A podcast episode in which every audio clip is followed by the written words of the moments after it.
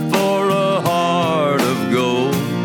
This is Karl Zinsmeister with Sweet Charity, a series of stories about how private giving solves public problems, adapted from the Almanac of American Philanthropy.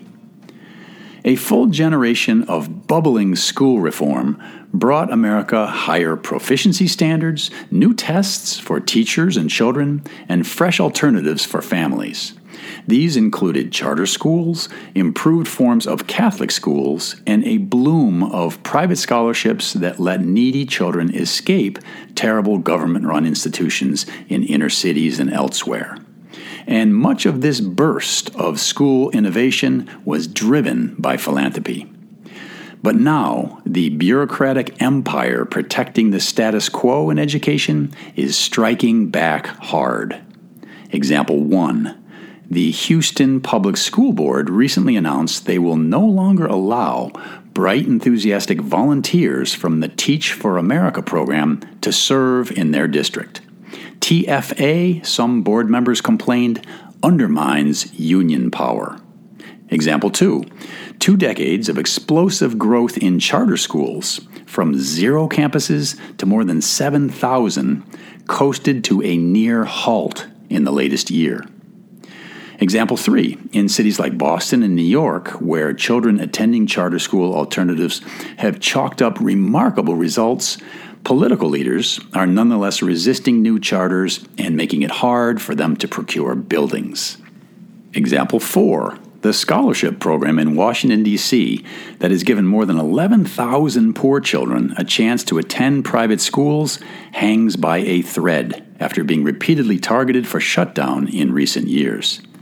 And example 5 in Pennsylvania, where the state assembly and state senate voted to raise the cap that prevents more needy children from getting private school scholarships, the governor issued a veto last week under pressure from teacher unions.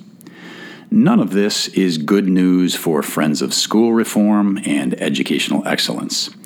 This downturn, however, needn't be permanent because measured in hard results, student proficiency, and parental satisfaction, the record of classroom innovators is actually quite strong. Just three years ago, I discussed that evidence in an interview with radio host Mark Vandermas. Amidst today's steady drip of bad news for school reform, I decided that digging out a chunk of that interview might be a good throwback Thursday episode to cheer up sweet charity listeners. Mark asked me if the track records of charters and other alternative schools are actually better than equivalent government run schools. Here's my answer.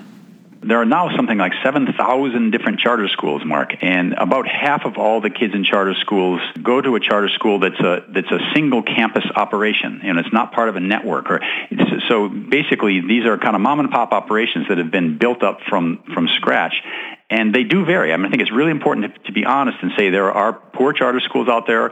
There is a big group in the middle, and then there's a very exceptionally large group uh, that are exceptional. And we need to keep working on the poor schools. Closing them down is that's the great thing about charters. It's impossible, as you know, to close down a, a poor public school.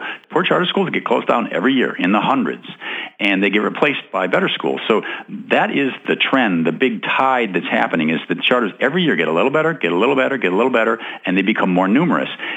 And to answer your question frontally, it's it's very unfair and inaccurate as this kind of social science proposition to say that charters are just like other schools or no better than or only look good because they take the best students.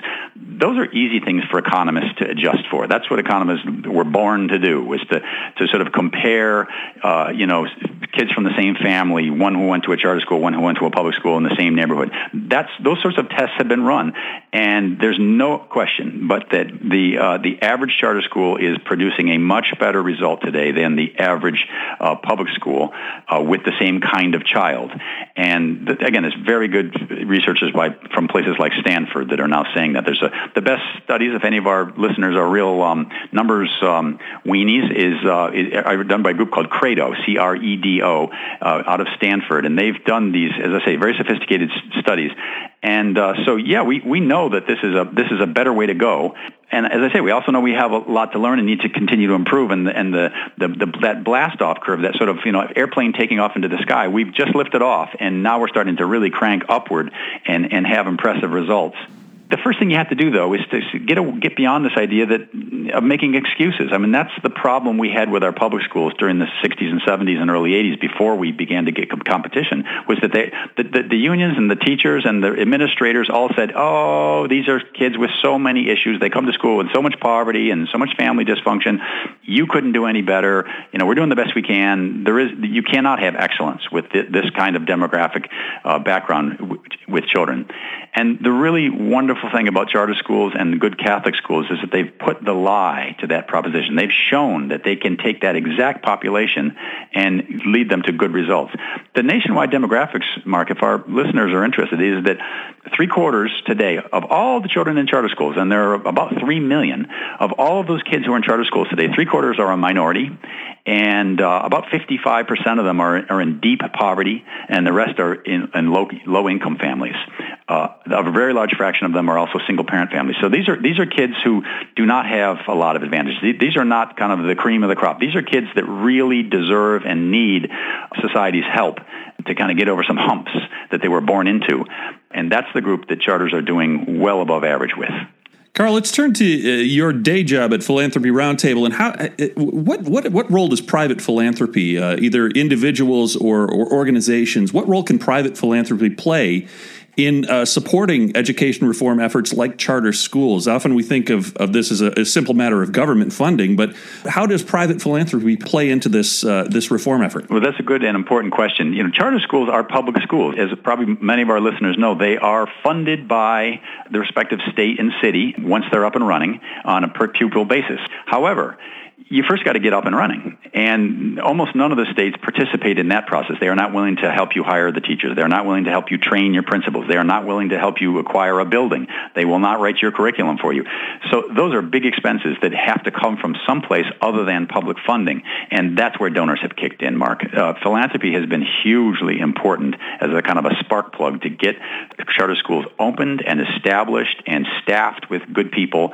And then once they're up and running, they are eligible eligible for public reimbursements.